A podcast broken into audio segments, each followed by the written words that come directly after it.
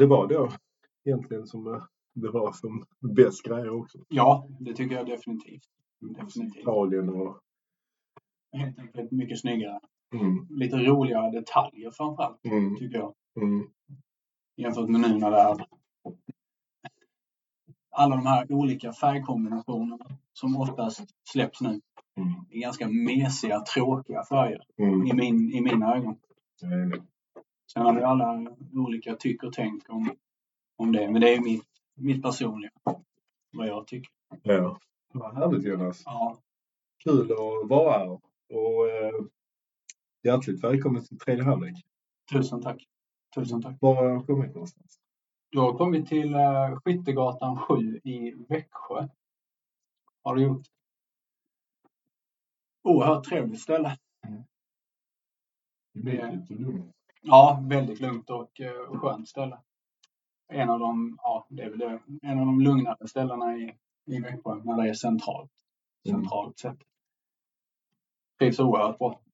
Härligt. Oerhört bra. Så härligt att. Mm. Tu- Tusen tack för att jag fick komma. Hjärtligt välkommen min vän. Och eh, när vi satt och planerade detta här att jag skulle upp till Växjö så, så sa du så att ja men då får vi bjuda på middag. Och det, det uppskattas verkligen. Ja, det är klart. Eh, Totalt familjär stämning och sitter och snackar renoveringar. Och, Ja, det är ju tjejen som står för renoveringarna. ja, Ja, och du står för det- inredningen då. ja, Ja. ja hon kan sin grej där också. Ja. Jag kanske är lite galen vad hon är när det kommer till det.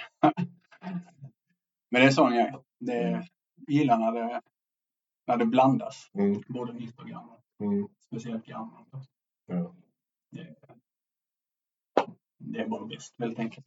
Det är lite som en röd tråd rakt in i eh, dina kollektioner och kläder också. Ja, när det kommer till, ja, när det kommer till kläder då också som är då en sinnessjukt stor del av mitt liv. Mm, Kan man säga typ det är den största delen är vi. Det är ju ett evigt letande. Mm. 24-7 liksom. Jakt efter de mest unika. Ja, på jakt efter speciella. Gärna mest det så- som sticker ut.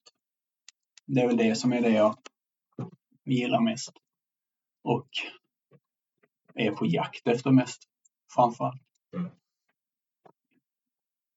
Eh, jag tänkte se om vi kunde dra igång bara lite så att lyssnarna får höra hur, eh, hur ja, som person. Liksom. Bara en liten fakta om dig. Eh, Som jag har förstått så är du egentligen inte från Växjö från början. Nej, det är jag inte. Eh, Jag kommer från södra Sandby faktiskt. Utanför Lund. Mm. Eh, Jag och min pappa och min syster. Sen flyttade vi upp till Urshult när jag började åttan. Sen när jag gick ut tredje året omvårdnad så flyttade jag upp till Växjö. Och sen är det härifrån allt har startat. Klädintresset började väl mitt klädintresse startade nog fan i när jag gick första eller andra året omvårdnad kanske. Men då var det typ boomerang och Gant liksom. Mm. Inte riktigt det nu längre. Det är det inte. Nej, och sen, sen har det bara liksom, det har bara liksom flytit på. Typ de åren. Ja. Man har kommit, man har kommit liksom djupare in i eh, sitt klädintresse också på något konstigt sätt. Mm. Svårt att förklara. Innan var det ganska basic. Ja, om man säger det var typ de populära märkena. Det var det man köpte liksom. Det har alltid varit sån här typ att det ska vara typ de dyra märkena. Men eh, så var ju även, det var ju hela min kompiskrets var ju som, om man säger, man skulle ha typ det nya när det kom typ när Mm. Canadian Goose kom. Och Mm. skulle man ha det. Jag skulle inte ta på mig skiten. Liksom. Mm. Överhuvudtaget liksom. Det finns inte. Men det, det formar sig. Man blir liksom, ja, som ett rött vin liksom. Mm. Man blir bättre med åren, Ja. anser jag. Så, ja. Ett evigt letande. Ett evigt letande. Evigt letande. Och det känns också som att jag är i exakt samma situation. Eller jag var då liksom också att, att när, när jag började intressera mig för märkeskläder, ja men då handlar man lite Tommy Hilfiger på Outlet och då handlar det Ralph Lauren Ja. liksom, och så vidare. Så det blev ju hela tiden också en grej att de andra, jag har ju gått där ute på Limhamn och alla de ungarna på Limhamn det var liksom överklassungar. Mm. Så de fick ju jämt och ständigt Lauren och grejer från eh, sina föräldrar när de varit i USA och så vidare. Själv fick man gå omkring med kikare och försöka hitta någonting som kostade 100 000 spänn. Liksom. Ja. Så det har alltid varit en statusgrej på något sätt just med märkena. Att man visste att det var lite bättre grejer än bara det vanliga. Liksom. ja, jo men så är det. Så är det. Men eh, nu ser inte jag det så. Nu är jag mer, det behöver inte kosta jättemycket. Det är ju mer att det ska vara snyggt och det ska sticka ut. Sen kan det vara typ, det kan finnas en Stone jacka som kostar så här, vi säger typ 20 000. Men jag skulle fan inte ta på mig fanskapet. Det spelar ingen roll om det är Stone eller vad det är, men kläderna måste, det måste säga mig någonting. Annars så bär jag inte det eller så får det inte vara inne i mitt rum helt enkelt. Nej men det är, det är en jävligt viktig grej alltså. Mm. Inte bara förr. Förr får jag väl säga, då var det, då köpte jag nog bara för att, för att jag skulle ha det. Mm. För att jag skulle ha mycket kläder. Mm. Nu har jag mycket kläder men det är ju kläder som jag uppskattar. Och jag älskar. Mm. Och som har ett, oftast en historia bakom. Mm. Och ja. Nej men alltså oftast en historia, det är skitviktigt för mig. Är det. Sen köper jag ju självklart nya plagg också. Det gör jag. Men framförallt så är det ju, är det, ju det gamla. Från starten till ja, 2010, 15. Mm. Det känts också som att eh, om man definierar det gamla Stone Island, om vi nu är inne på Stone Island som märke, Mm. så var det också på den tiden som eh, man fångades mycket, man togs lite av storm av Stone Island. Ja. För att de var så innovativa med deras modeller och deras olika material. Och deras, de gjorde hela tiden en nyfikenhet. I alla fall för mig som jobbar med märket att när vi skulle gå till showroom, det var alltså vi visste, vi hade inte en aning om vad som hängde där inne. Nej. Och så gick man in genom dörrarna på 90 gritty och så gick man in och så hade man CP Company till höger och Stone Island till vänster. Det var så mycket grejer. Så mycket grejer. Först när man gick bort till var jackorna liksom. Ja, så hade det kommit en ny reflective jacka i två färger. Och så en parachute och så kom det någon jubileum och så var det lite marina och så vidare. Ja. Så de skapar alltid nyfikenhet. Du vet, jag sitter här sjukt Ja. jävla avundsjuk. Ja, det, det var ett paradis kom in. Och så, Det förstår jag fullständigt. och så bara lägga sina personal orders Ja. Fan. till half price. Ja, det är lite hånande. Ja, det är det. Det är det fan. De blir nästan lite upprörda i. Ja, Och fått igång det- mig. det hade ju varit. Det hade ju varit Mm. jag och så många andra. Om man kunde ta med ett kompisgäng och Ja, dra ner och få vara med om en sån grej. ja, Det hade ju varit liksom once in a lifetime. ja, verkligen. Jag har lite, lite bilder och eh, lite videofilm nere från Bologna som jag ser om jag kan lägga upp också. När Carlo Rivetti står och förklarar lite om material och lite sånt. Så ser jag om jag kan lägga upp det på Instagram och så Ja, kan dela med mig lite. om inte annars kan du bara skicka det hem till mig. skickar det till dig. Kommer med en brevduva. Ja. Ja, vi har gått in lite på faktarutan och så. Mm. Eh, född i Södra Sandby, har flyttat hit här och blir nu bosatt i Växjö. Eh, och du tillhör också, det är lite som jag definierar lite som den äldre stammen. Ja. ja, det får jag väl säga. Både när det kommer till kläder och eh, till ja, fotbollen. Mm. Och du är ju född eh, 78. Jag är född 78 Ja. och kommer från Skåne då. Mm. Borde ju egentligen ha varit, egentligen om man tänker till min, min farfar var från Landskrona. Ja. Fast han var bott i, eh, vad heter det, i Stockholm, så han var ju Hammarby. Han var Hammarby. Han var Hammarby. Så Är det är där det kommer ifrån, Det är där det har kommit. Jag har fått Okej. det från farfar.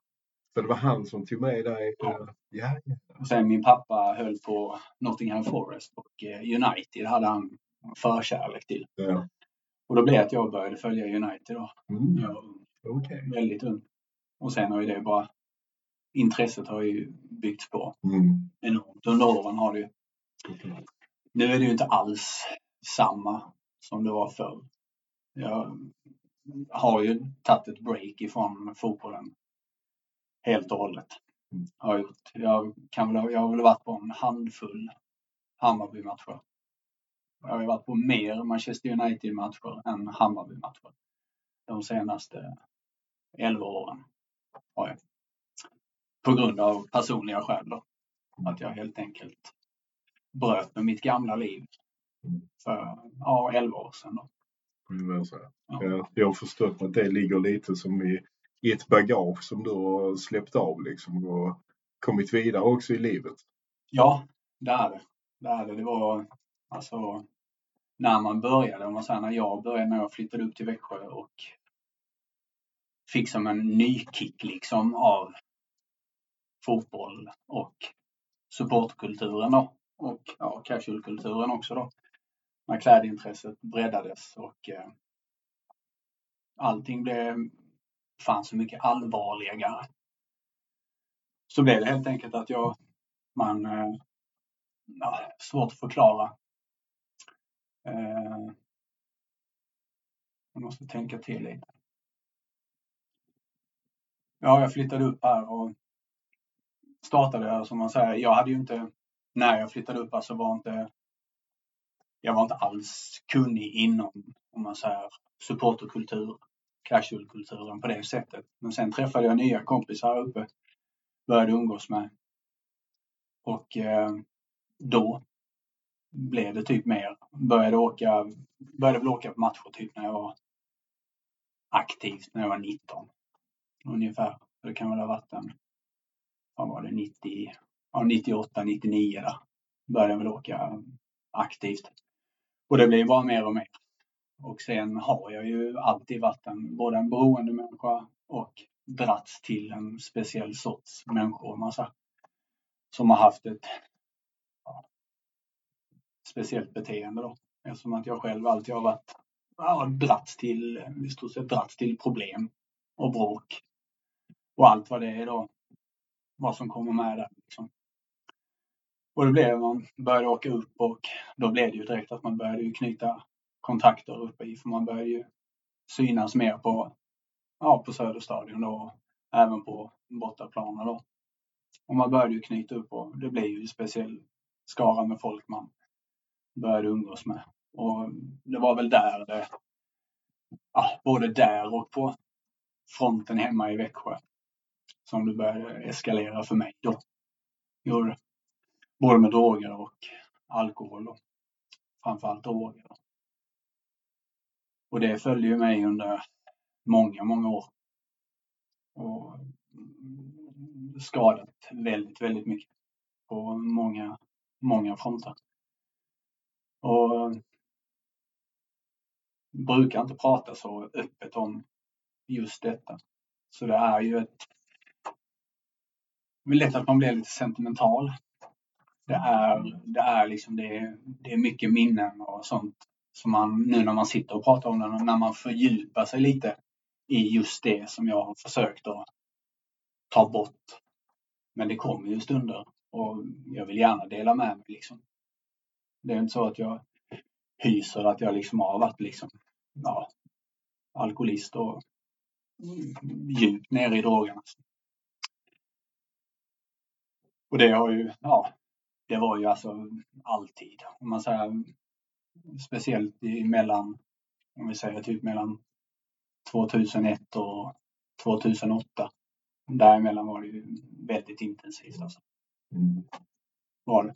Gick det lite eh, hand i hand med människorna du träffade också genom fotboll och så? Eller? Ja, det var det ju. Det triggade ju. Det var ju liksom, det var ju mycket droger och mycket alkohol. va. Mm. Ett väldigt destruktivt beteende hela tiden. Och de var ju, det var ju samma skit det jag umgås med. Eller skit ska jag inte säga, det var ju i mina ögon fantastiska människor. ju. Herregud. Men eh, det gjorde ju att man blev... Det var ju hela tiden alltså. Det var ju något man levde med. Även när jag kom hem så när det inte var match så hade man ju, jag hade liksom alltid fester hemma. Mm. Fast jag inte var hemma så var ju alltid lägenheten öppen och andra hade fester där hemma.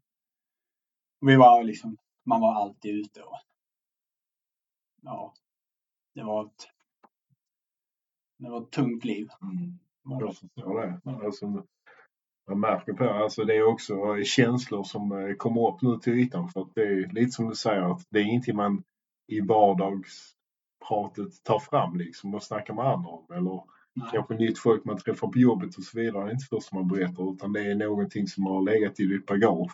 Där. Och som du nu som jag har förstått det är helt fri från också. Ja, jag firade faktiskt eh, 11 år som eh, nykter och drogfri nu när min dotter fyllde 10.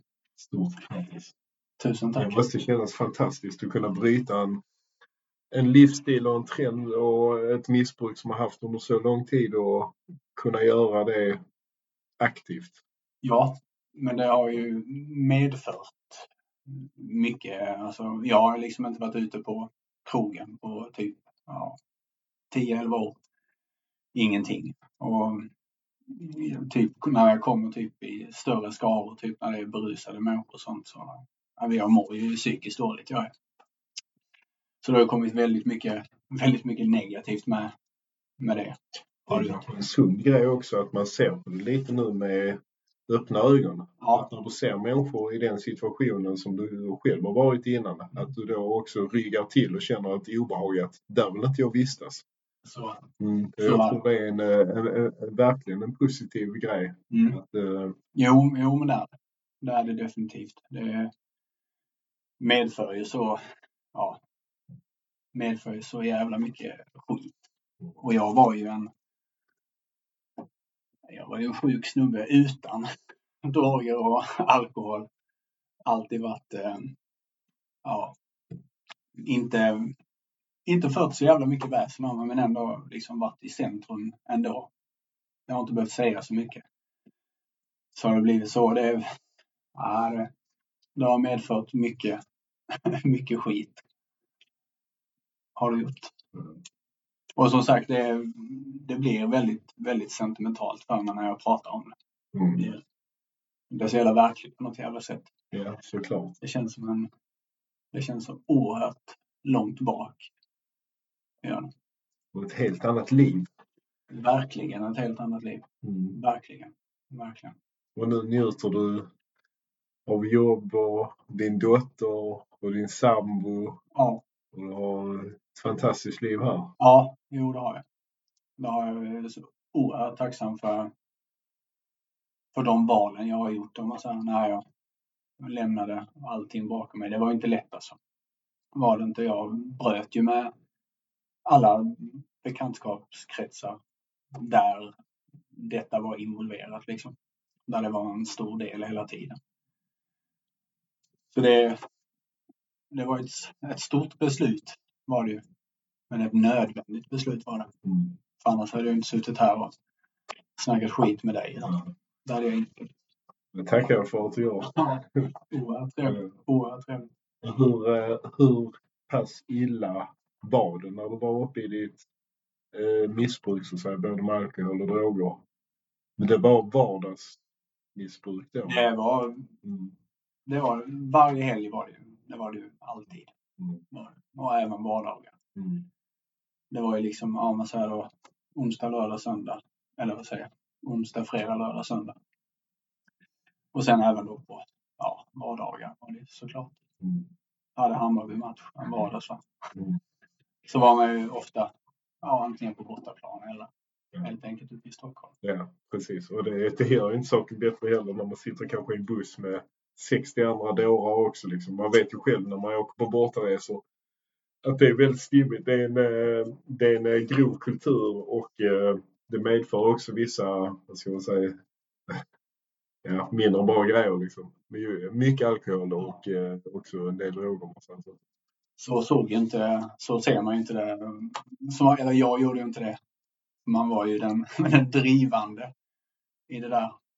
Var man ju. Så då såg man ju inte det alls så. Men när man tänker på att idag så, ja. Ja, då är vi jävligt vana alltså. Ja. ja. Hur, eh, hur blev också eh, hur blev du en del av Hammarby sen? För att det är ändå några mil mellan Växjö och, Söder. Eh, alltså, man bygger upp. Om man säger, då kan jag även liksom svara på frågor som en person ställde innan vad jag har gjort för den svenska supporterkulturen. Ja, jag har följt Hammarby i oerhört många år ifrån Växjö. Land och rike runt, fram och tillbaka till Stockholm. Under många av åren när man hade säsongskort. Man var inte på alla matcher, självklart inte. Det, det är snudd på helt jävla omöjligt. Men en jävla massa matcher. Och jag ser ju då, som denna personen ställde frågan då, att eh, jag har ju bidragit med oerhört mycket till den svenska supportkulturen. Och det gör ju alla människor som är på en, på en fotbollsmatch. De bidrar ju på sitt sätt. Sen behöver inte du vara en ultras, du behöver inte vara en supras, du behöver inte du behöver inte vara någon som gör tifot. Du är ändå där och du bidrar ju med ditt på ditt sätt. Du skriker, du hejar, du visar din, ditt hat, du visar din kärlek, din besvikelse. Du visar liksom allting. Du behöver inte göra det bara för att du står med en flagga eller med typ en jävla serpentin i näven. Nej, men man visar ju det. Alla visar det på något sätt. Mm. Och det bidrar ju till den svenska supporterkulturen. Mm. För alla är ju en del av publiken. Liksom. Så är det. Det Så är är det. inte bara klacken som är. Så ja, Alla definitivt. engagerar sig. alla engagerar sig på ett eller annat sätt. Från kategori A till C Definitivt. och allt där runt omkring om man säger. Definitivt. Mm. Ja, det är Definitivt. rätt fascinerande att eh, eh, det bildas ju olika typer av klyftor. Det är ju de som verkligen åker på alla matcherna. De målar banderoller, de målar tifo. De eh. Oerhört imponerande de personerna som gör det. Oerhört, oerhört. All respekt för de personerna för det är, det är fan kärlek och det är oerhört. Jag vet, jag har kompisar som har varit i som har jobbat inom Ultras och i Hammarby. Mm. Alltså de lägger ju ner så jävla mycket manstimmar på det jobbet de gör. Och, det är, och då, då, då pratar jag om alla supporterföreningar i Hammarby. Mm. Eller i, i allsvenskan eller i Sverige överhuvudtaget. Ja. Det är alltså en stor passion och det är oerhört imponerande. Mm. Och går man in och kollar på Hammarby också. Alltså det är ju där allting startade. När man tänker på hela kulturen egentligen kring eh, ja, men supporterengagemang. Och, Ja. eh, alltså deras tifokultur är ju bland det fetaste liksom. Alltså det, det är ju de stora Stockholmsklubbarna som verkligen har visat vägen. Alltså de har ju tagit det till en helt ny dimension. Och Definitivt. eh, att kunna spendera så mycket tid och så mycket pengar på till exempel tifo-verksamhet som endast då visas de första fem, sex precis. minuterna kanske. Och sen så är de där hundratusen åt helsike och Mm. de där tre månaderna av planering och arbete och så vidare borta med vinden. Men eh, att det sköts helt ideellt av personer som faktiskt bara är situationstecken där som supporter. Det är enastående. Det är det, det är det verkligen. All respekt till dem. Alla sådana. Mm. All respekt. Det är, ja. Och för dig också som har följt Hammarby så mycket som du har gjort och åkt upp till Stockholm och vissa år bara missat en handfull gånger liksom match max Mm. och eh, kunna ha det avståndet. Det är fan mig också imponerande. Ja. Det kräver sin planering och det kräver sin tid och Det gör det definitivt. Vi har ju så här, här i Växjö som de aktiva som jag vet då. Om vi säger typ bara då från CMS då. Så är det ju om man säger Hans Johansson mm, och jag. mm, Som jag vet och som är med på CMS som har gjort sinnessjukt mycket fotbollsresor fram och tillbaks till Stockholm. och CMS får du förklara lite närmare också. Eh, Casual Mode Sverige då. Ja. Som är forumet och Hasse är ju även en, en gammal vän till mig. Mm, även till mig faktiskt. Ja. Det roliga är ju att båda era namn har ju figurerat hos mig sedan lång tid tillbaka. Ända sedan jag jobbade på Cash Clothing i Köpenhamn. Då var det ju Hans Johansson Ja. eh, och lite folk runt omkring här från eh, Växjö också som alltid hängde med ner och de eh, drog över till Cash Clothing och köpte Martin Rosenqvist och Muppin och Ja, Kristoffer Roshäll. ja men precis. precis. Så att det har varit eh, många lirare som varit där nere. Underbara snubbar. Så ha- Hans har jag fått träffat x antal gånger. Vi har varit och sett någon landskamp över i Köpenhamn Ja. tillsammans och varit tumult och grejer där. Alltså Mm. danskar och grejer. Så att det, ja, han är grym alltså. Alltså är riktigt jävla vi hade ju så här, kul nu om Hasse lyssnar på detta också. Underbart. Eh, vi umgicks ju mycket, vi umgicks ju väldigt mycket när, typ när jag flyttade upp här, så band vi ju kontakt med många olika, om man säger. Hasse och de var ju gänget utifrån Teleborg. Och jag, jag hängde ju väldigt mycket med dem. Och, men sen så, eh, vad heter det, fotbollen kom in och tog en större och större del. Och eftersom att Hasse då är Djurgården då och jag och Hammarby så blev det när fotbollen tog för stor plats liksom så blev det lite att vi gick varsitt håll lite. Men vi har ändå alltid haft typ vänskapen och nu så skriver jag ju med Hasse i, ja, nästan varje dag. Och det är ju bara ja, fotboll och eh, kläder framför allt. Då. För Hasse är ju också en sån som har ett oerhört brett och stort klädintresse och jävligt, jävligt kunnig. Gud ja. Ja, grym, grym snubbe. Vi snackade lite om det innan när vi var inne och kollade på dina kläder. Ja. Att när det började för en så var det mycket, mycket basic att man, man ville ha kanske Ja. lite sweatshirts från Stone Island som, Ja, som var i den lite lägre kategorin. Men det är också en naturlig process i ens liv att man har gått vidare från det basic och det mainstream och det skrikande till det lite mer nördiga hållet. ja, Att man har öppnat upp sina vyer och man har velat gå en helt annan väg. yes, yes. För med popularitet för kläderna så blir det också en helt annan publik ute i samhället. Tyvärr blev det Tyvärr blev det Tyvärr det. När någonting är lite för bra, då är det oftast för bra för vara sant. Och då snappas det upp av ej välkomna människor. Nej, Mm. skämt åsido. Eh, Nej, som du säger där. Det, när, när det blir för stort och för känt, Mm. som just då Stone Island i min, mina ögon har blivit, så når det fel publik, tycker jag, helt enkelt. Mm.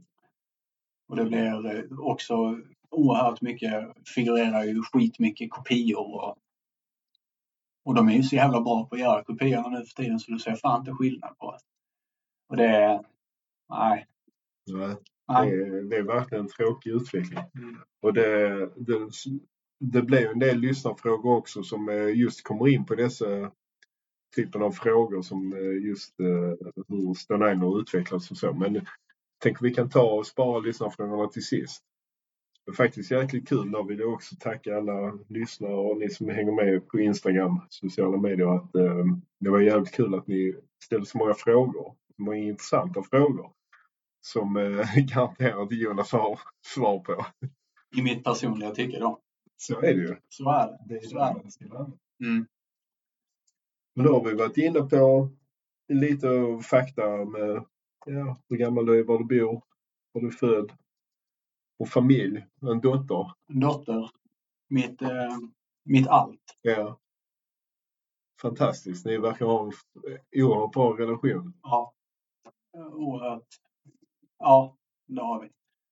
Är, är er relation någonting också som du har utvecklat till något starkt också för att du vill ge henne det bästa? Alltså, förstår du vad jag menar? Ja. Att det kanske har någonting med det som du levde med förr. Definitivt. Att så vill inte jag att hon ska ha det nu. Definitivt. Mm. Jag vill vara en mycket bättre person. Eh, jag vill också vara min pappa. Eh, älskade min pappa över allt annat. Helt underbar. Men han hade ju... Han var speciell. Var han. Och eh, oerhört mycket kärlek. Och, men eh, jag vill ändå inte att min dotter ska uppleva hur min pappa var till och från. Som jag fick uppleva då. Jag fick mycket stryk när jag var yngre. Och det är ju aldrig något jag skulle kunna göra mig lycklig. Skulle jag inte. Ja. Och jag tror det är just som du säger där med mitt, ja, hur det har varit förr och så. Så vill jag binda upp en mycket tryggare och bättre vardag för Lykkeli helt enkelt. Och sen har jag ju även då Annika, min tjej då, som är oerhört grym. Ja, ni är ju verkligen gjutna tillsammans. Ja, hon är... Ja, Hon är bra skit alltså. Hon är jävligt bra på att laga köttfärssås. Ja, det också. Hon är bra på mycket annat. Ja. Mm. Ja, det är fantastiskt. Alltså, Ja, det det är, jag blir så, eh, fan nästan tårögd alltså, när man tänker på det för att det är, det är så som det återspeglar sig. Att man blir nästan ibland blir det så att du, du formar en ny människa till någonting du inte vill att hon ska bli. Också att du gör det till hennes verklighet, att hon känner en trygghet med dig. Ja. Och att du ska gå över lik liksom för hennes skull och ge henne den bästa uppväxten. Alla dagar i veckan. Ja, det är fantastiskt. Det är underbart. Det är kul att se glädje och eh, lite tårar i ögonen alltså. Ehm, och grejen är, vi var ju inne lite på det om eh, ditt intresse för United också. Det var ju också eh, ända sedan du var liten då. Ja, har du följt United någonting eh, på nära håll över på... Ja, Ja. definitivt. Mm. Innan coronan där så det har väl varit eh, mest United har väl varit de senaste man kan väl säga typ när man har haft en stabilare ekonomi. När pengarna har funnits liksom. Så har det blivit att man har helt enkelt kunnat man måste ju kombinera klädintresset och eh, inredningen hemma. Plus att ens dotter måste ha bra grejer. Det kostar liksom. Det kostar jävligt mycket pengar. Och sen, men det är ju på de senare åren så har det ju blivit en hel del resor över till England. Mm. Kul. De får uppleva kulturen också på nära Ja, det, ja, Viktiga. det är oerhört kul. Men där kommer ju också det in mitt, eh, ja, mitt beteende runt berusade människor och sånt. Så jag håller ju ändå alltid en, en distans liksom. Men det är var uppe på i Manchester utanför Old Trafford där. Det är grejer. Oavsett om matcherna blir avbrutna eller inte. Jag var ju på den matchen mot eh, ja, med den här bombatrappen på toaletten. Ja, de hade ju haft en, vad heter det, en övning Mm. dagen innan och så hade de ju glömt en bombatrapp inne på en av toaletterna. Så matchen blev inställd. Det var mot Bournemouth. Var det. Den blev inställd. Så det var bara att åka hem. Men sen fick vi ju eh, vad heter det, kompensation, biljetter. Så två veckor senare så var jag där igen och då var det mot West Ham. Ja, det är ändå ingen dålig match. Nej, det var det. Det var det inte. Det var, nej, det var jävligt. Men just då när man, när man såg att den började tömmas arenan och man undrade vad fan är det som händer? Och sen blev den ja, uppskjuten matchen. Det sög ganska mycket. Gjorde det. Ja, verkligen. verkligen. Var det, var det genom din, ditt engagemang till Hammarby som casualkulturen egentligen, alltså om vi återgår lite till det också igen, att var det där du fick upp ögonen? Vi har redan snackat om att när man som yngre vill letade märkeskläder och så vidare, man ville ha någonting av det bästa. Definitivt. Mm. Definitivt. När jag började, allt det, alltså, det, det kom ju liksom med åren. Men om man säger att du är nere i Växjö och du följer allting kanske via media. Men sen när du kommer upp liksom, och säger att du är uppe i Stockholm och du rör dig och du rör dig bara med casual-folk. Du snappar upp märken, du snappar upp allt ifrån olika stilar, olika klädesplagg, olika namn på jackor, det är sånt liksom som sitter kvar som man ja, som man letar efter än, än idag liksom. Men det, blir det blir ju så när man kommer upp och kulturen är så mycket större där uppe. Det blir ju så mycket information för en, för en klädnörd som en annan att ta in. Och det blir ju definitivt, och då blir det ju liksom att själva casualkulturen kommer ju fram på ett helt annat sätt Mm. du lever in i det på ett helt annat sätt. Och, ja, svårt att sätta fingret på det, men det, Du blir eh, indriven i det. vad ska Ja, men det blir man. det blir man. Automatik. Ja, man har liksom inget val. Nej. Och sen är det ju det, det man älskar. Liksom. Så Mm. det är inte så att man, man är ganska mottaglig mot det. Liksom. Ja, så är det. Suger in som en jävla vad heter det, magnet. Och det, man kan ju säga det, det tur det är också att casualkulturen är fan de har några fina grejer man går omkring. Definitivt. Det är liksom inte som en reggae-outfit eller liknande. Nej, nej verkligen, verkligen inte. Men det, är- det är inte bara det att det är casual-kulturen utan det är ju så sinnessjukt jävla snygga kläder. Ja. Och du kan ju kombinera det på, om du har liksom någorlunda sunt förnuft. Ja. Så kan du ju, jag älskar ju att kombinera olika, ja, som jag lägger ut på Instagram. Så ofta jag kan.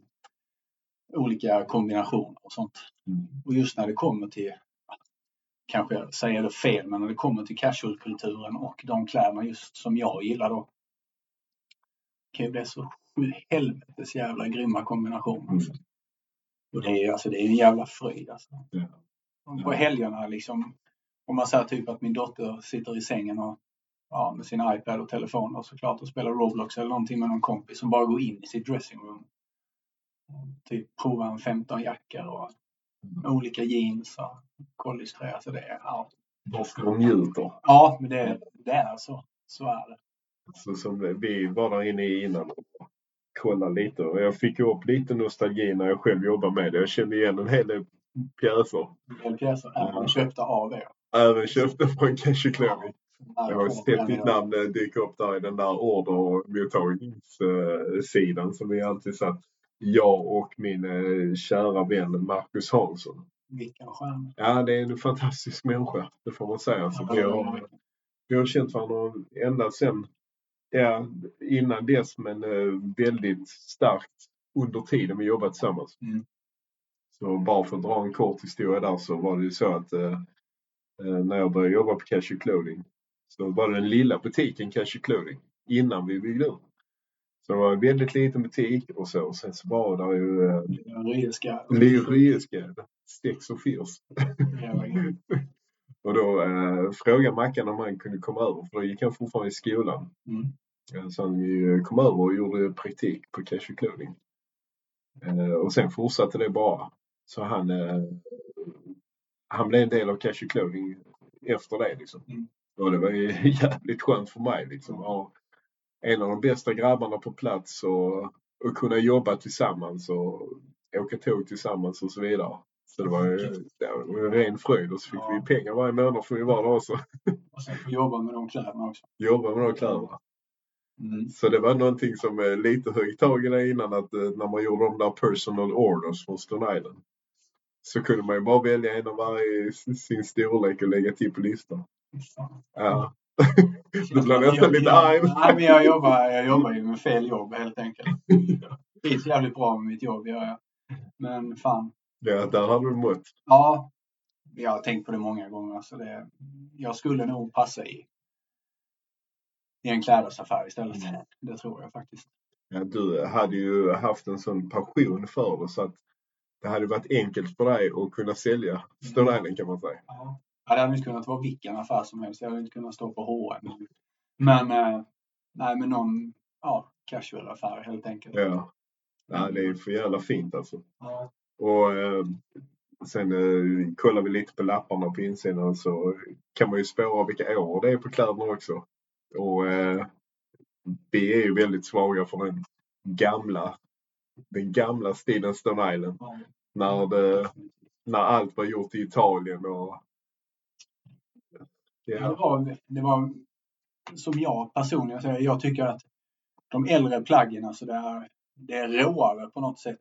Det är lite, det känns mer kvalitet i mitt personliga tycke då. Det kan väl säkert andra som bara vänder sig i graven när de hör detta. Men, men jag, ty- jag tycker att mycket av det nya, det är knappt när jag får, eh, vad säger, när man får nyhetsbreven ifrån Stone Island typ, och några sommarkollektionen 2021.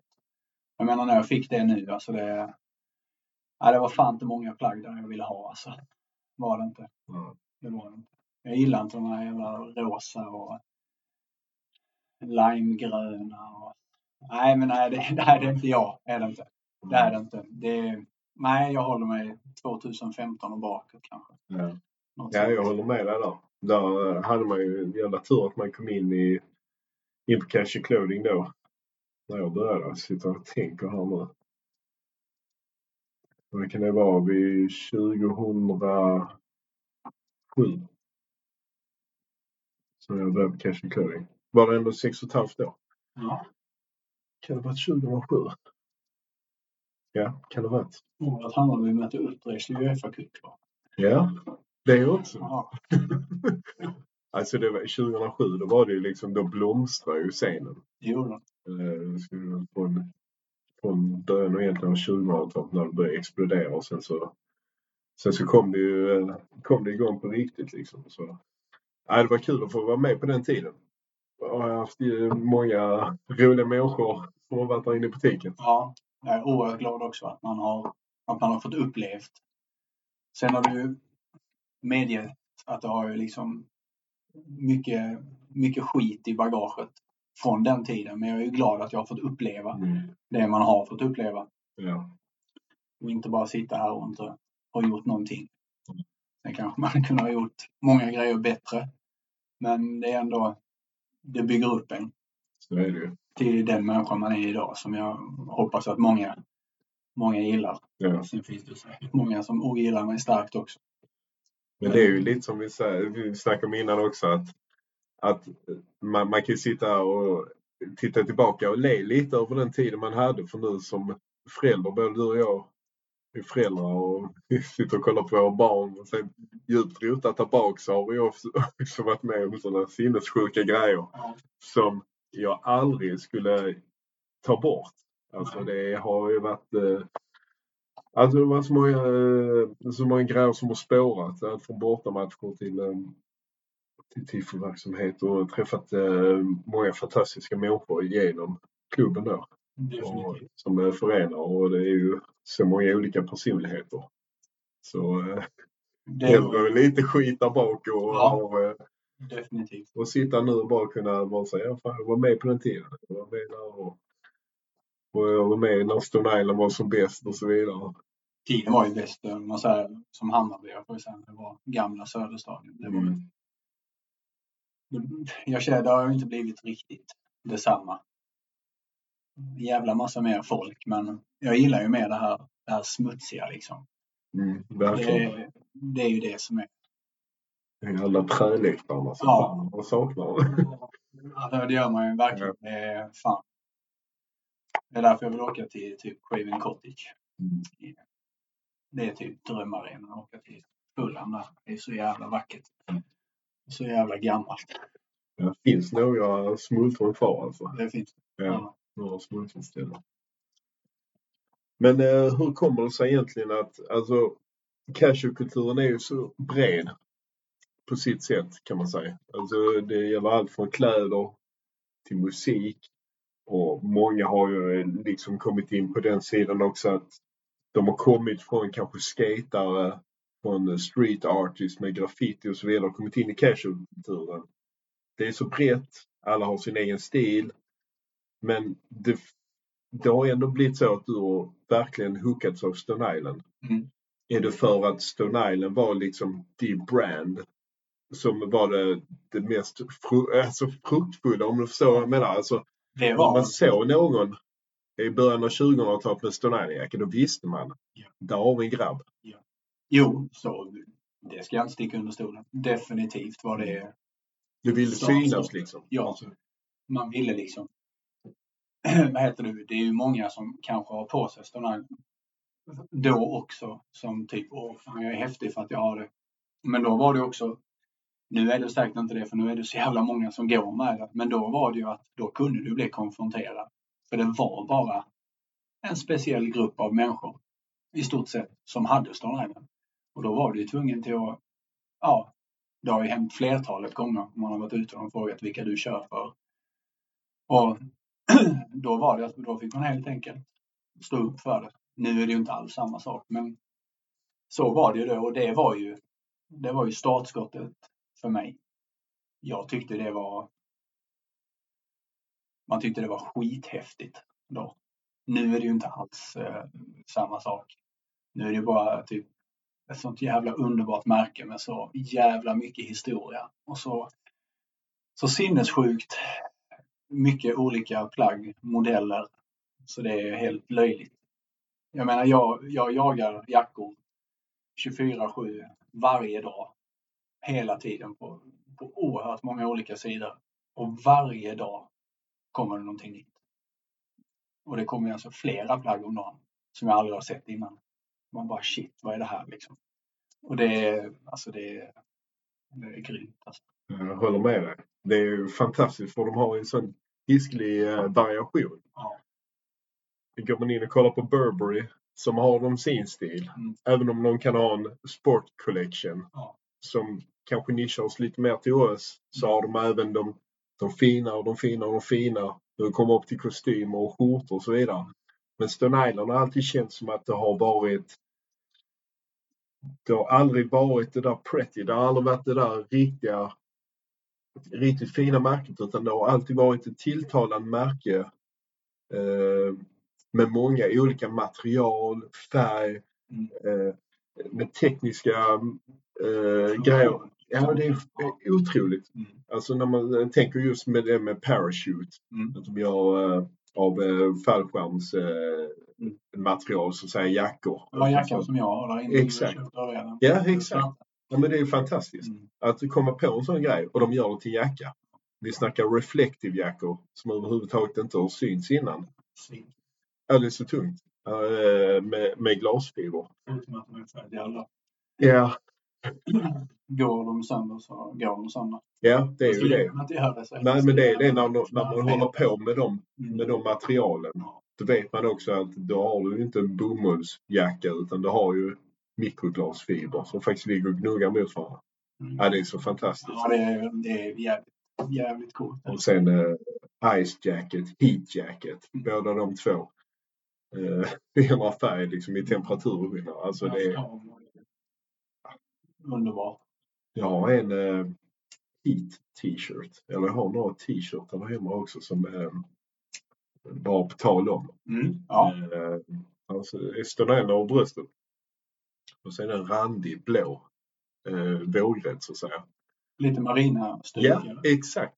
Mycket i stil med Marina. Jag beställde tre stycken när det var dags. Ja. Jag har redan sålt en men jag har två kvar. Ja, då har du en mig. Är som huggen ren, som vanligt. Ja, de, de är inte så jävla fascinerande för att tar jag på denna tröjan och går ut nu Mm. när det är typ eh, kan vara 25 grader ute så ser man var jag är varmast på kroppen. Gärna en bild när du kommer hem till Jag Malmö. fixar det. Ja. Jag har ju tagit sån eh, video när jag sen satt på ugnen. Så har jag hållit t-shirten ovanför ugnen, öppnat luckan så ser du sakta hur värmen stiger upp, ser du hur färgen försvinner nerifrån upp. Så när den går över ett visst antal grader, om det är 18 grader eller liknande, så försvinner det blå och den blir helt knallvit jävla Och sen tar du tillbaka den i kylan så kommer färgen tillbaka. Det är det vi snackar om. Alltså det är bara Stone Island. Världsklass. Och då, alltså då, då snackar vi t-shirt som kostar en 800 danska som låg ungefär på en tusing svenska. Mycket för en t-shirt men alltså fortfarande, du kan gå omkring och du kan gå ut och köpa en Gucci t-shirt för 2000. Mm. Vad fan är det? Du köper Stone Island så får du i alla fall någonting för pengarna. Om vi säger den t-shirten, när inköpte du den? Det kan nog varit eh, 28, 29 kanske. Vad tror du den skulle kosta om den släpptes idag? Idag? Herregud. Ja, garanterat. Säkert. Säkert. Med den prisutvecklingen för Stone Island också. Ja. Uh, ja, garanterat. Ja, definitivt. Mm. Med den funktionen. Ja. Samma år som jag beställde den, nu när vi ändå är inne på det, så hade vi eh, så beställde jag även eh, självlysande tröjor. Har du sett den? Någonting? Det är också en speciell grej. Så när vi går in i ett mörkt rum så ser man hela Stone Island-loggan över bröstet. Ja, men det är lite som eh, typ Glow in the Dark med Stone Island Marina. Exakt, exakt. Ja. Så det, de laborerar. Ja, det, det är grymt. Ja, ja, det är grymt innovativt alltså. Ja, det, Så, nej, men det, det skulle man vilja kunna sammanfatta att det var, det var ju den gamla tiden. När det kom hela tiden nya grejer. mm, Man visste aldrig riktigt vad som skulle komma. Men Nej. man var så jävla nyfiken när man kom in i de showroomen. mm. Nu är det varje år, om, om vi säger typ ah, de senaste åren. Jag tycker inte kollektionerna för både vinter och sommar har liksom, det är ganska samma. Är det. det är att de kör kanske på en annan färgkulör och sådär men Men inget super som sticker ut sådär enormt mycket. Tycker inte jag. Hur skulle du vilja säga att du har utvecklats med Stone Island om man tänker då från, ja, från början av 20 till 2010 ungefär när det var egentligen som roligast jackor kan man säga. Eh, De, de, eh, om vi säger jackorna 20 tycker jag personligen är, de är roligare. Är de, det har mer en historia. Det känns som att det ligger mer bakom än för då, då känns det ändå som att Stone Island är så relativt nytt. Det har liksom inte varit mer än typ 16 år eller någonting kanske. Något sånt. Och då är de ganska nya och då kommer det lite roligare grejer. Sen blir det liksom att Stone Island, det blir mer fortfarande roliga grejer. Men då har de liksom sin grej som de jobbar vidare på. Men det blir ändå nu kan ju inte jag alla jackor och sådär, självklart inte. Men det känns som att de blir inte lika. Men när det var de äldre jackorna så var det många mer som stack ut. Ju nyare de blir, desto mindre skillnader är det på dem. De blir ganska snarlika. Förutom om du då kör emellan typ Stone Island och Shadow Project och Marina. Det kan ju sticka emellan men om man säger på bara Stone Island så känns det som att det, det blir ganska lika. Sen finns det ju självklart plagg som sticker ut hela tiden. Men det var en större rullians på de speciella plaggen. Mm. Sen är det ju också för att jag är en vintage-nörd liksom och- Mm. och bara älskar det gamla. Ja, det är så festligt. Ja, Men det kanske blir lite svårt för dem att uppfinna hjulet två gånger kan man säga. ja, Alltså, jo det är det. Då får det komma fram någonting jävligt extremt Ja, för att de ska kunna börja om från början om man Mm. kan säga så. ja men precis. För att där har de ju släppt de bomberna. Ja, Eh, De har gjort det. Så blir det väl kanske mer att bara hitta utvecklande produkter hela tiden inom en viss kategori då. ja. Så att, eh, nej det... Självklart hoppas vi att det kommer fler bomber Ja. åren framöver. Det hoppas man ju definitivt. Ja. Men det är fortfarande det gamla man letar efter. Ändå. Sen kanske det sticker in en, en nykomling. Ja. Det vet man aldrig. Nej. Om man bara byter, om man bara bryter lite helt och hållet från Bryt på. bryt på. Om vi går över så jag ser att Stone Island tatuerat också på benet. Ja, Vad, vad betyder eh, tatueringar för dig? eh, ja. Mina tatueringar är väl mer typ trash tattoo. Eh, jag var ju, har varit tatuerad väldigt mycket.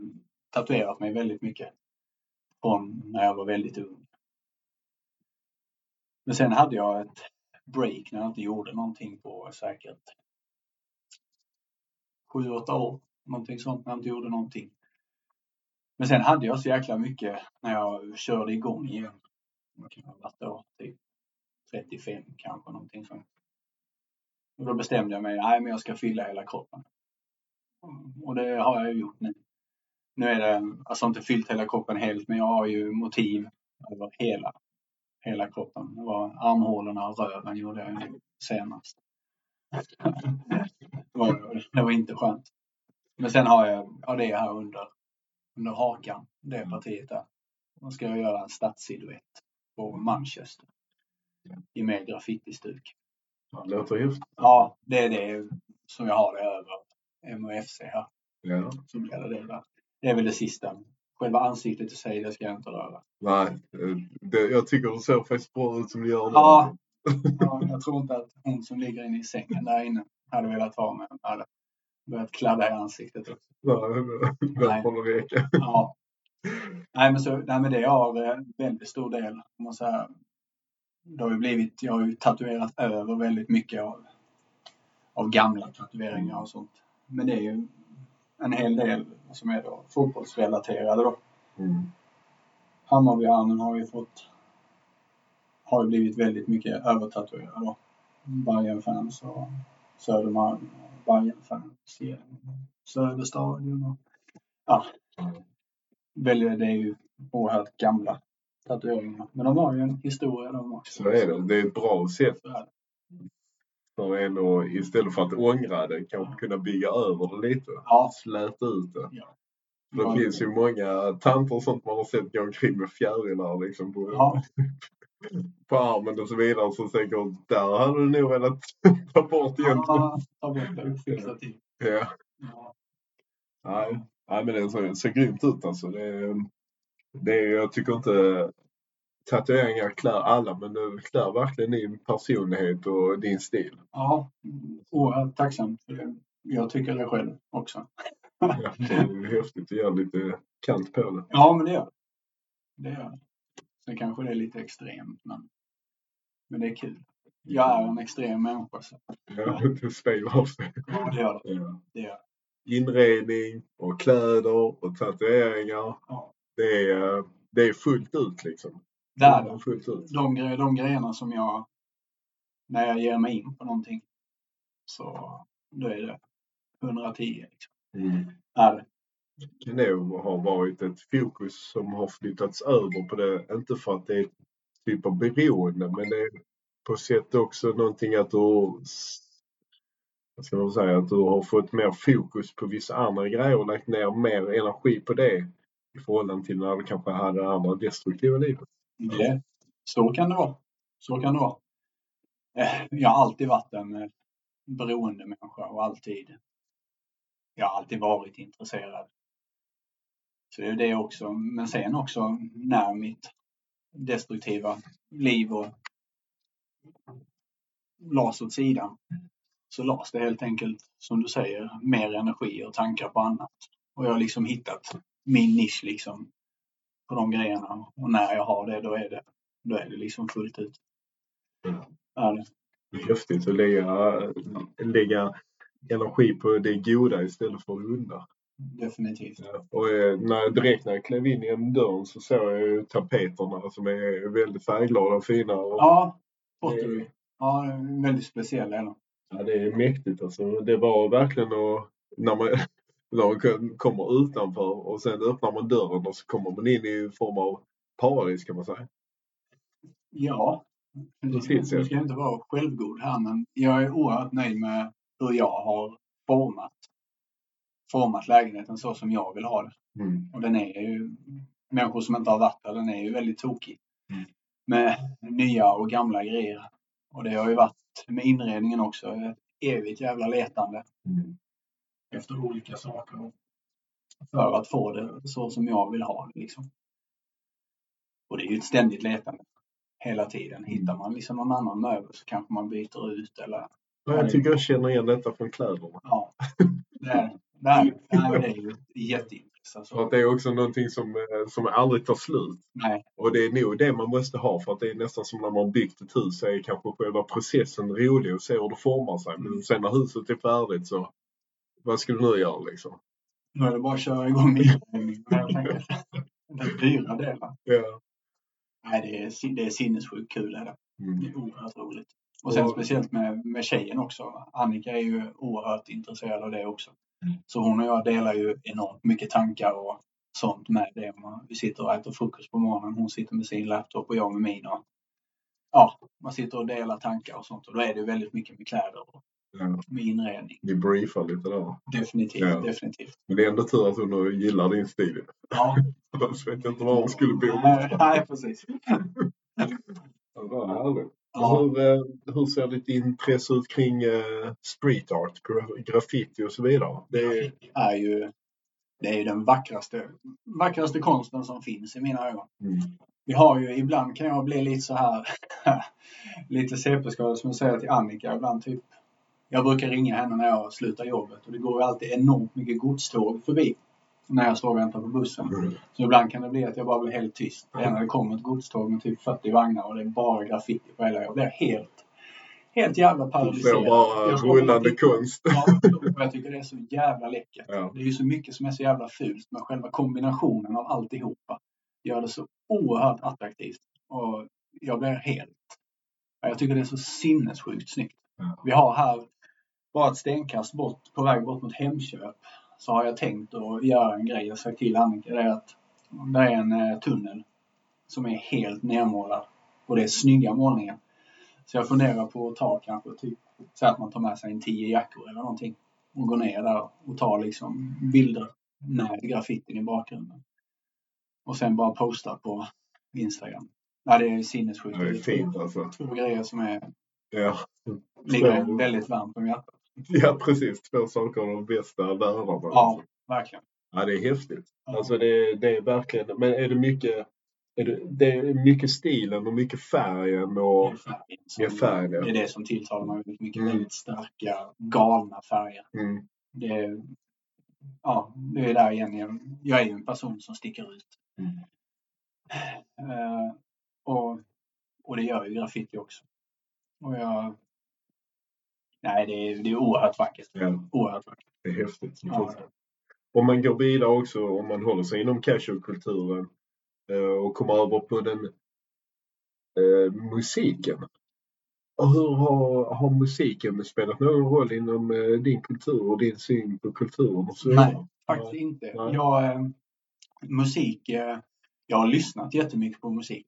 Har jag gjort. Men inte, inte slaviskt. Och musiken har nej, inte påverkat mig Nej. någonting. Nej. Jag är, en, jag är en allätare när det kommer till musiken. Förutom eh, typ Gyllene Tider och svensk jävla dynga.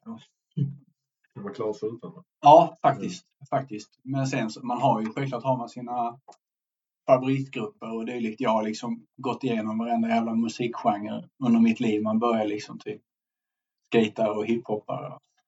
Sen helt plötsligt så var man typ Ultima Thule. Jag menar, vad, vad, vad, fan, vad gick fel liksom?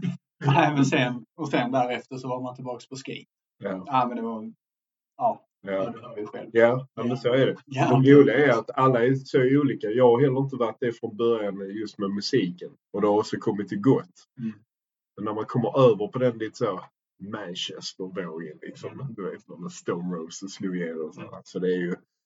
Man kan ju sitta och bara rysa till det. Mm. Alltså hur jävla bra det är med Iron Brown i spets och så vidare. Men det är heller ingenting som jag bygger hela mitt liv kring. Jag Nej. bygger inte det kring musiken utan Nej. jag tycker bara det är så jävla bra musik. Ja.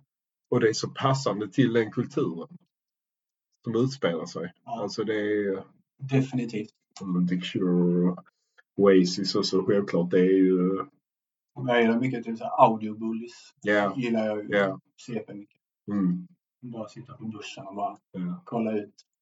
Njuta. Ja, jag, oerhört skönt. Det tilltalar mig oerhört. Ja. Ja men det här man hittar sin egen, eh, Mm. egen stil och så... Sen är det gött att gå hem också och sätta igång en vinylskiva och sätta på lite jazz. Mm. Oerhört jävla trevligt. Ja. Ja. gud ja. Jag tar började lyssna till och med på eh, klassisk musik. Ja, det. Det har jag inte... Det var bara en väldigt kort period. Ja. Jag tyckte jag kanske kunde öka mitt intellektuella. Jag inser att det funkar. Sen gick det inte ändå i det. Går nog inte bara att slipa bort en fasad. Nej, det gör nog inte det. Ja, det är samma här. Vi är dumma i huvudet. Ja, fy fan. Jonas. Fan, vi har suttit mer än en timme nu. Ja, det Ja, det är helt otroligt vad tiden spinner på. snabbt. Oerhört trevligt. Eller hur? Ja, jag vet. Det är lätt hänt alltså. Ja. Men jag tänkte, ska vi runda av lite med lyssnarfrågor? Gör det. Eh, än en gång. Alltså, alltså, vad ska man säga? Dagens pris borde faktiskt gå till André Jonsson som har ställt tre frågor till dig. Mm. Kanske lite utöver det också. Hej André! Ja, men riktigt grymt. Alltså, jag älskar när folk skriver frågor för det underlättar också för mig. Om inte jag kommer på allt det jag ska fråga så får jag hjälp. Men eh, vi kan börja uppifrån helt enkelt. Bara kör neråt. Så har vi fått en fråga från Key the K-man. Vilken är din bästa jacka? Om du får välja en. Är det Kalle Widner som är igång här? Ja, Kanske den du känner. Ja, det är det. Det, är det. Oerhört eh, sympatisk och trevlig människa. Favoritjackan? Handmade croissant. Mm. För den fanns. Nej, jag har fastnat stenhårt för den och eh, alla ni som lyssnar, har ni en eh, gul eller en eh, rosaröd så heter jag Jonas Blondin på Instagram. Och han har pengar. Och han är grymt desperat. Ja, bara hör av er. Ja. Ja, där är eh, tre färger som du kommer fram till och du har den ena då. Ja, Du vill helst ha den komplett. ja. Mm. Jag kan, men om jag ska vara riktigt ärlig, det är, alltså jag har jättemånga favoriter. Mm. Har jag. jag är ju jävla förkärlek till kamera så det, det, det gillar jag. Ja. I alla, alla dess former. Nej, det finns många. Men skulle jag gå in nu och göra mig läcker för stan så blir det nog handmade faktiskt. Croissant. Mm. Till baguetten. Ja, det gör det. Det gör det. Och även i snipan på tjejen där inne. Viktigast av allt. Ja. Så har vi fått en eh, fråga från Glenn, Malmö. Ja. Uh, är Snowflaken ditt absoluta favoritplagg? Men det kan vi ju ta bort direkt. ju. Det är det inte. Jag kommer ihåg när de hade den med i kollektionen. Mm. Och jag reagerade på första gången att jag såg en Stone Island-jacka där de har skrivit på. Mm. Du kan ju dra citatet så folk förstår vilken det är. Jag kan faktiskt inte citatet i huvudet. Kan jag faktiskt inte. In an avalanche, no single snowflake feels responsible. Eller något liknande. Jag har aldrig eh, vad heter det, memorerat eh, Nej. texten. Den är väldigt udda på det sättet. Mm. Men vad, vad är det för en typ av jacka? Snowflaken är... eh, Det är en, den är ju jävligt snygg. ja. Mm. Jag ska ju inte säga någonting annat. Är det, det är- precis som ett litet, eh, det är väl ett lager på en jacka? Ja, Är det en tunn väv? Den är väldigt, väldigt tunn väv. Ja. Ja. Och eh, den är nästan så att den liksom andas. Den är oerhört, det är liksom nästan så att den är mjuk på insidan. Den är oerhört fin. Mm. Men jag har ju, eh, vad heter det, den kortare modellen, den, eh, vad heter det, gulbrandröd. Mm. Mm. Den är ju oerhört läcker också. Ja. Det är de två jag har. Sen vill jag ju, den blåa är ju skitsnygg också. Ja. Men jag nöjer mig med två just nu. Det så? Jag är ju jakt på annat. Du får begränsa snowflaken. Ja, men det är, det är en fin jävla jacka. Det är en fin, om man säger som ikväll nu. Mm. Om man ska ut och gå och runda. Då är det bara på med Ja. Nej, den är grym. den. Ja. Den. Men inte favoriten. Nej. Då tar vi nästa. Då, eh, det är egentligen inne på, eh, som vi har svarat på innan, med Robin Ottosson. Mm. Vi kan ta det bara lite snabbt som en recap. Varför just Stone Island av alla märken? Ja. Mm. Där har vi ju. Det, det har vi redan gått in Där har vi avverkat. Ja. Det är väl mest för att de är så pass unika som de är. Det är de. Det är de. Snygga på alla Mm. möjliga sätt. Mm. Som oerhörd variation genom åren. Mm. Så oerhört tilltalande just för mig. Ja. Sen finns det ju andra som är typ följer annat. Men det är, för mig så har det ju fastnat oerhört mycket. Och Mm. det, ja. En grej som jag kommer tänka på också, det som var rena drömmen när man satt och beställde Stone Island på Nitty Gritty. Det var att om du hittar en jacka som du tyckte var fet i modellen, kunde den hänga där i mörkblå. Men du kanske inte kunde se den riktigt. Alltså så, du kanske inte kunde se det, det eh, riktigt, riktigt feta med den när den hängde i mörkblå. Tog du med dig jackan, låg på bordet, tog du fram en stor jäkla pärm. Nu, nu mäter jag upp, nu är detta dålig podd men Ja. jag mäter upp ungefär 1,20 bred. Pärm som du tar och där ligger alla färgkoderna. Så en jacka som hängde där, den fanns kanske i 12 olika färger. Så det vill säga att en tunn vindjacka som hängde där i grå, den beställde jag i gul. Tänk att få den, det som du sitter och säger nu. Och kunna få den, få den möjligheten. Frustrerad jag blev. Om jag skulle kunna ta, säg att jag går in och väljer ut, vi säger nu 25 jackor. Ja, Och så skulle jag ha en pärmjävel till varje. ja. Och dra åt helvete. ja, du kan bara sitta och välja fritt vilka färger du vill ha. Du Det- behöver inte bara välja en. Nej, det hade varit så. Så det var, det var så härligt för att körde man våren Ja. så kom man typiskt ner där i augusti, eller ner, upp blir det. Kommer man upp på 90 gritty i augusti stannar man över helgen där. Och så eh, beställde man kanske en 15 jackor ungefär. Ja, eller 15 produkter i allt liksom. ja, sen dröjde det ju fan ett halvår innan man fick dem. För de kom ju ut sent i våren då. Eh, Ett halvår efteråt. Så det var ju en lång jävla väntan alltså. Den som väntar på något gott väntar aldrig för länge. Nej, så Fast är det. det. Ja, så är det. Jävla länge. Sen ville man bara att eh, Jonas då, chefen på Cash Clothing, skulle betala alla räkningar till Sportswear så vi fick in grejerna så fort som möjligt. Liksom. Ja, det är fullt försålt. Ja, det, var, det var ett lidande och sen så kom det grejer från Sportswear men det var inte säkert att just ens egna grejer var med i den utan det kanske kom en tredje då. Så nej, det var rena drömmen att sitta och, och kombinera de olika färgerna för att jackorna har ju sin nisch också med, med dragkedjor och med fickor och med luva och så vidare. Och så kunde du kombinera det svarta med det gula eller svarta med orange eller med vitt och så vidare. Så, och med patch också såklart. Att den patchen eh, i förhållande till olika färger. Det fanns mycket mer också eh, mer eh, snygg på något sätt. Mm. Mellan gult och svart. Alltså det blir ju en snygg kombo eller vitt och svart. Och så. Gult och svart, är till fan. Ja, kanske inte om jag tänker på lag och så vidare. Nej, skämt åsido. Det är en jävligt snygg färgkombination. Knallgul. Ja. Så det var läcker. Men det spår ur lite. Men du går över på André Jonsson. Eh, hur ser du på Stone Islands del i casual-kulturen och vad tycker du om att kändisar, influenser och situationstecken vanligt folk börjat bära märket som tidigare varit mer exklusivt? Eh, pratade vi om innan ju. Mm. Och där är det ju för mig personligen en big no. Nej, som vi pratade innan. Eh, när ett märke blir för stort. Som Stone Island då. Inte blivit, men det har ju blivit alltså. Senaste bara om vi säger typ de senaste fem åren. Alltså det är explosionartat. Och det är ju det är på tok för mycket. På tal, jag fick en, ja, jag fick en bild av just av Hans Johansson för ett tag sedan. På någon jävla catwalk inför någon jävla filmvisning eller vad det var. Nej. Mm. Nej, på något sätt.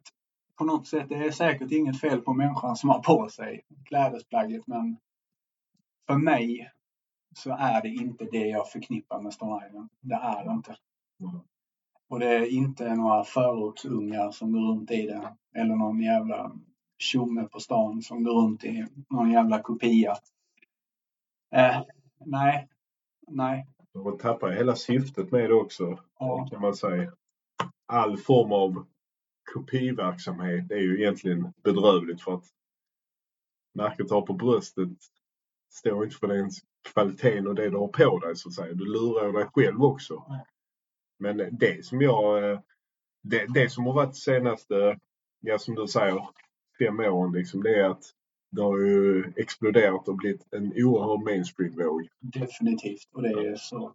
Det, det är tyvärr, alltså jag har bara tänkt på hur länge ska det hålla så här? Alltså nu är inte detta något personligt mot tjejer och så men man ser ju till och med Instagramkonto liksom för tjejer från Ryssland och står nej nu har det plötsligt eh, fjällräv och ryggsäck och så har hon någon, jag vet inte fan, eh, någon mössa med något annat märke. Eh, och eh, eh, alltså det har ju skett på senare tid kan man säga. Att de har ju missat den, den bästa delen av det. Nu kommer de rakt in i mainstream-vågen och eh, jag vet inte riktigt. Det har ju blivit tilltalat till en helt annan publik också.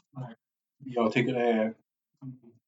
Jag är nästan snudd på förbannad. Ja. När vi sitter och pratar om. Just det. det. Alla får ju ha. Alla får ju ha vilka kläder de vill på sig. Men eh, kan de inte bara ge fan i Stone Island? Helt enkelt. Parlen Shark. Ja, Gode gud att det Ja, alltså, Jag vill ju att folk ska förstå hur jävla bra Parlen Shark är. Men sen samtidigt vill jag inte sprida det för mycket för då kanske det blir som Stone Island. bara hålla.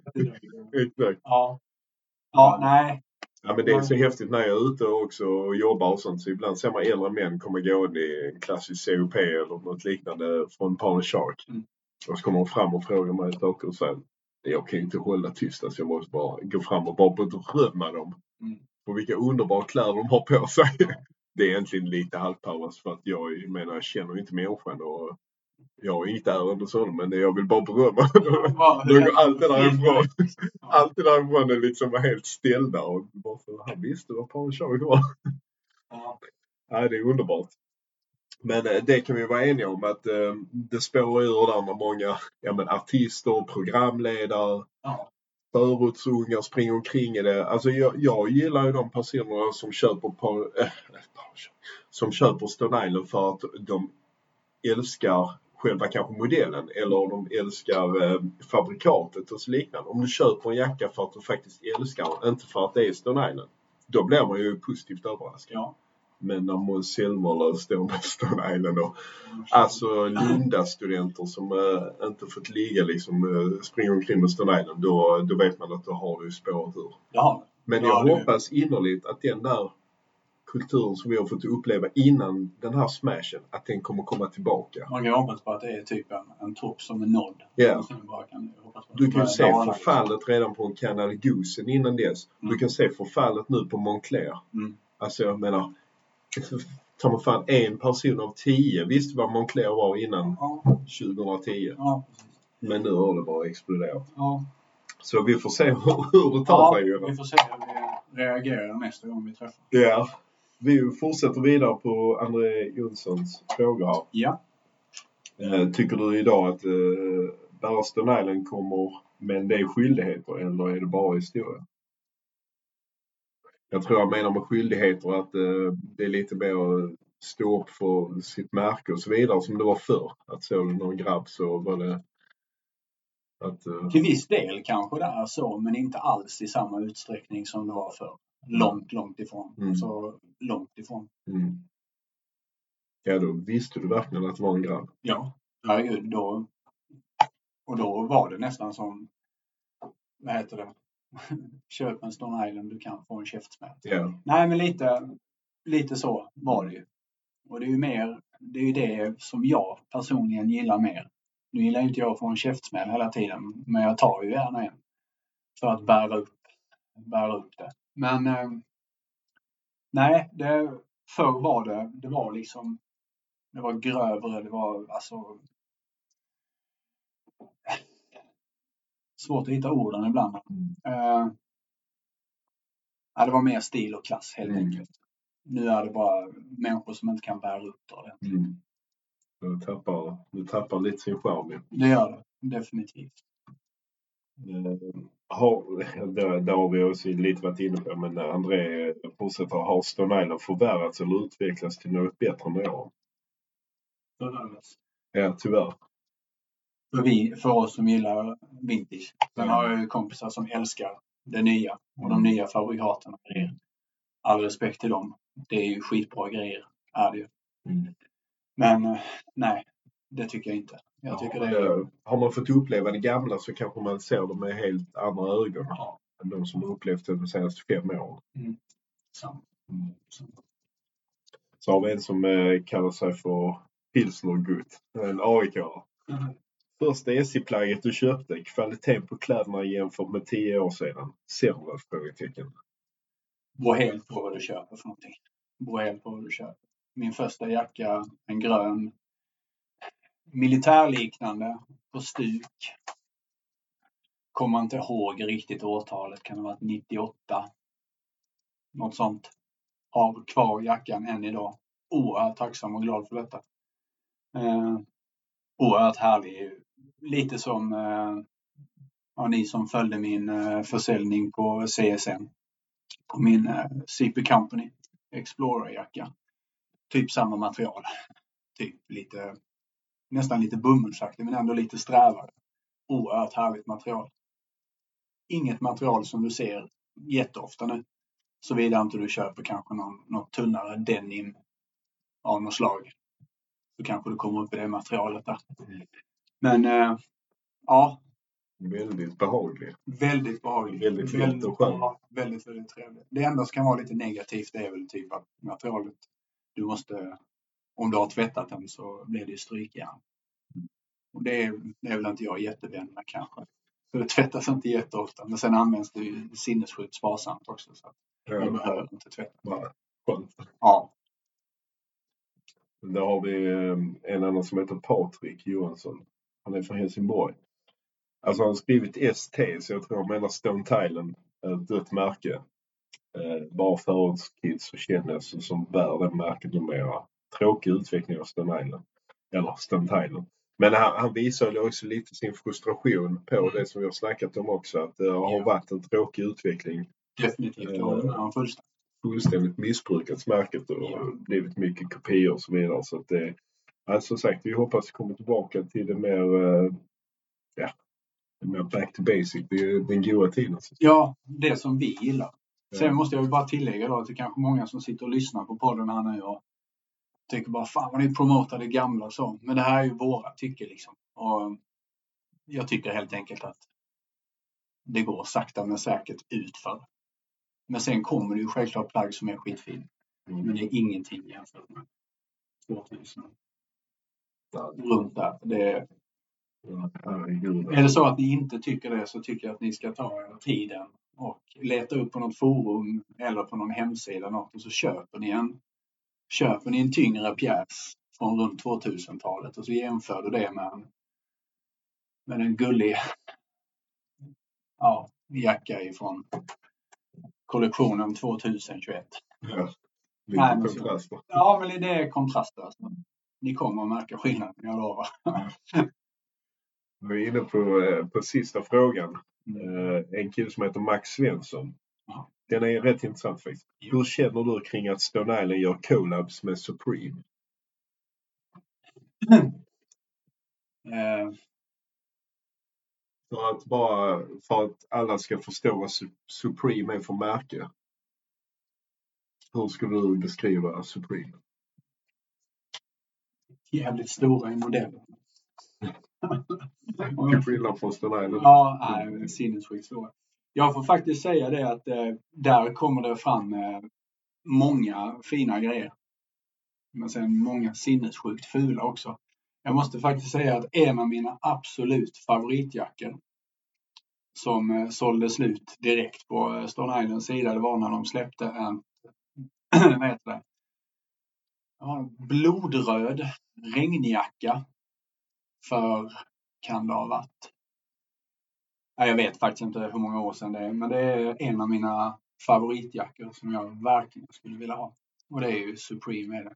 Så definitivt släpp väldigt, väldigt många, fast det brukar alltid vara som oftast oversized. Deras, det är större baggy modell som oftast på alla deras plagg som jag har ägt och när man har kollat när man ska köpa och sådär så är de väldigt stora. Mm. Det kan ju liksom vara en, en medium liksom Pitt och Pitt 64. Ja, det är typ trippel XL. Nej, men det är som sagt väldigt mycket fint och väldigt mycket fult också. Mm. Men så är det ju typ kring allt. Ja. Herregud. Gäller att hitta sin modell som passar till en själv. liksom. Ja, visst fan det. Ja, herregud. Visst det. Ja. Jag kan säga det också när man är i showroom. Det är inte alla Island-jackor som varit snygga. Om man hade beställt in allt det som de hade haft av det. Vet fan om man hade haft en butik. Ja, nej, nej, herregud. Ja. Ja men härligt. Då har vi väl eh, klockat in på ungefär ja, nästan en och en halv timme. Oerhört jävla trevligt. Herregud vad det ska bli skönt att gå på toa då. Ja, Det är kaffet det. nu är söndag. Nej, men det här var oerhört trevligt. Ja, det kändes bra. Ja, det alltså, riktigt, riktigt jävla kul. Ja. Så det var oerhört kul att bara sitta och ventilera och prata om både... Jag hade kunnat, man hade kunnat gå in djupare på tiden förr och, och så. Men då hade vi kunnat sitta hur många timmar som helst. Det hade blivit Sveriges längsta podd. Men eh, som sagt, jag har aldrig gjort detta innan och eh, får väl ändå erkänna att när du frågade så slog hjärtat lite Ja. lite snabbare och jag tänkte bara shit. Det är många år där som är, alltså, det är dimmigt alltså. Ja. Men att sitta här och ventilera och snacka om saker som man, som man brinner så oerhört starkt för. Det var en, en oerhört trevlig upplevelse och det är någonting som jag väldigt gärna skulle kunna tänka mig att göra något annat år framöver. Nej men alltså riktigt roligt. Och sen framförallt sinnessjukt kul att träffa dig. Ja, detsamma. Jag sa det när jag svängde in med Volvon här och stod här utanför lägenheten. Det kändes nästan som en Tinder-dejt liksom. Ja.